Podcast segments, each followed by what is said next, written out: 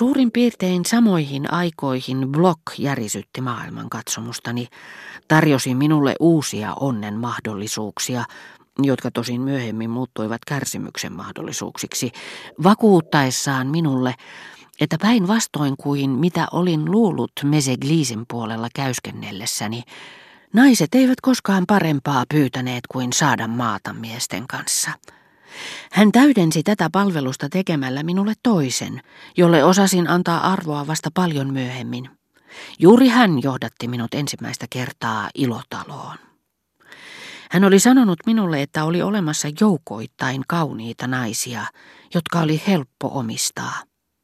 Mutta minun mielikuvissani kaikilla oli samat epämääräiset kasvot, jotka ilotalon oli määrä auttaa minua korvaamaan yksilöllisillä kasvoilla – niin että jos olinkin blokille hänen hyvästä uutisestaan, jonka mukaan onni, kauneuden omistaminen, eivät suinkaan ole saavuttamattomissa ja että olemme aivan hyödyttömästi kääntäneet niille selkämme ikiajoiksi, samanlaisessa kiitollisuuden velassa kuin sille tai sille lääkärille tai optimistiselle filosofille, joka saa meidät toivomaan, että eläisimme kauan tässä maailmassa, emmekä joutuisi siitä kokonaan eroon vielä toisessakaan, Ilotalot, joissa vierailin joitakin vuosia myöhemmin, toimittaessaan minulle näytekappaleita onnesta, salliessaan minun lisätä naisten kauneuteen sen osan, jota emme voi itse keksiä, joka on muutakin kuin yhteenveto jo ennen olleista suloista,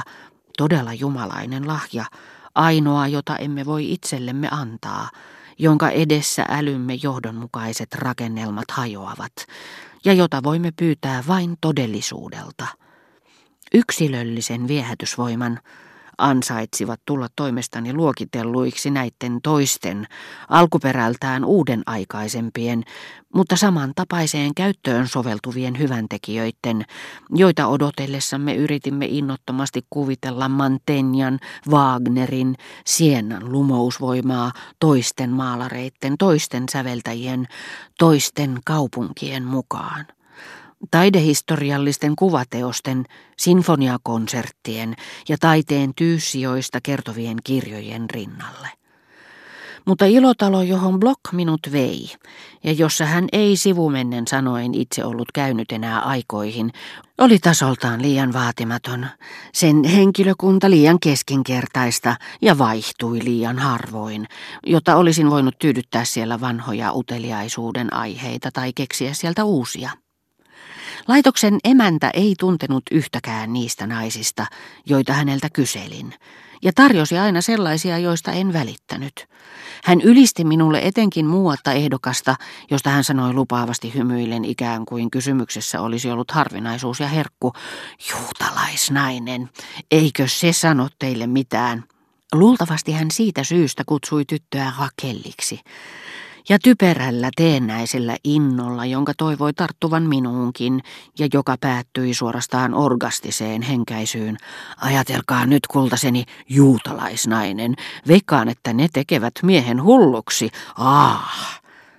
Tämä Rakel jonka näin vilahdukselta, ilman että hän itse huomasi minua, oli tumma, ei mikään kaunotar, mutta vaikutti älykkäältä ja hymyili itsetietoisen hävyttömästi, unohtamatta silti lipaista kielenkärjellä huuliaan mammanpojille, joita hänelle esiteltiin, ja joiden kuulin ryhtyvän hänen kanssaan puheisiin. Hänen pieniä kaitoja kasvojaan kehystivät mustat kiharat, yhtä säännöttömät kuin jos ne olisi varjostettu tussilla johonkin laveeraukseen. Joka käynnilläni lupasin emännälle, joka suositteli häntä minulle aivan erityisen innokkaasti ja kehui hänen terävää älyään ja lukeneisuuttaan, että tulisin varmasti jonakin päivänä varta vasten tekemään tuttavuutta Rakellin kanssa, jolle olin antanut lempinimen Rakel kuin herran.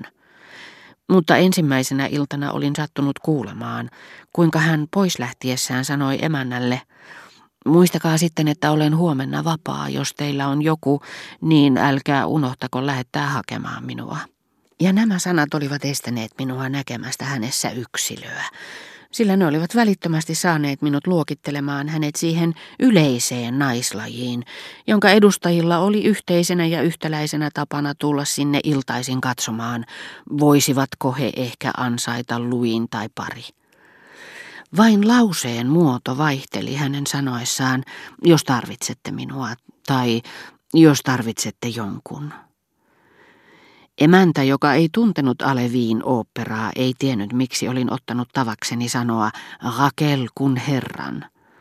Mutta pilapuheen hauskuutta ei ole koskaan vähentänyt se, ettei sitä ymmärretä, niin että hänellä oli tapana sanoa minulle ja nauraa joka kerta sydämensä pohjasta, no entäs Rakel kun herran, enkö minä naitakaan teitä vielä tänä iltana? Kuinka se olikaan Rakel kun herran, siinä vasta löytö. Minä kihlaan teidät vielä, saattepa nähdä, ette te tule sitä katumaan. Kerran olin vähällä ottaa ratkaisevan askeleen, mutta Rakel oli ylös otettu. Kun yritin toistamiseen, häntä käsitteli kampaaja, vanha herra, joka ei tehnyt naisille muuta kuin kaatoi öljyä heidän valtoimiin hiuksiinsa, ja kampasin ne sitten. Ja minä väsyin odottamiseen, vaikka jotkut varsin vaatimattomat vakituiset mukaan työläisnaiset, joilla ei kuitenkaan koskaan ollut työtä, tulivatkin tarjoamaan minulle yrttiteetä ja käymään kanssani pitkäksi venyvää keskustelua, jolle käsiteltyjen aiheiden vakavuudesta huolimatta puhekumppaneitteni osittainen tai täydellinen alastomuus antoi herkullisen mutkattoman sävyn. Lakkasin lopulta kokonaan käymästä tässä talossa, sillä halukas kun olin osoittamaan ystävyyttäni sitä emännöivälle naiselle, joka tarvitsi huonekaluja, lahjoitin hänelle muutamia niistä, nimenomaan suurikokoisen sohvan, jotka olin perinyt Leoniitädiltäni. Minulla ei ollut koskaan tilaisuutta nähdä niitä, sillä tilan puute oli estänyt vanhempiani ottamasta niitä kotiimme, ja niitä säilytettiin jossakin varastorakennuksessa – mutta heti kun näin ne taas, ilotalossa, jonka naiset niitä käyttivät, kaikki ne hyveet, jotka Combreessa kyllästivät tätini huoneen ilmapiirin, ilmestyivät minulle tuon julman kosketuksen piinassa, jolle olin jättänyt ne alttiiksi. Vaikka olisin tehnyt väkivaltaa kuolleelle, en olisi voinut kärsiä sen pahemmin. En enää palannut parittajan luo sillä ne näyttivät elävän ja rukoilevan minua niin kuin ne persialaisessa tarinassa esiintyvät näennäisesti elottomat esineet, joihin on suljettu rangaistukseen tuomittuja ja vapautustaan anelevia sieluja. Kaiken kukkuraksi ja koska muistillamme ei ole tapana esitellä meille muistojamme aikajärjestyksessä, vaan ikään kuin heijastuksena, jonka osat ovat vaihtaneet paikkaa, tulin ajatelleeksi vasta paljon myöhemmin, että juuri tällä samalla sohvalla olin vuosia aikaisemmin kokenut ensimmäistä kertaa rakkauden ilot erään serkkutyttöni kanssa, jolle en osannut sanoa mihin asettuisimme, ja joka oli antanut minulle sen jokseenkin vaarallisen neuvon, että käyttäisin hyväkseni hetkeä, jolloin Leonitäti oli jalkeilla.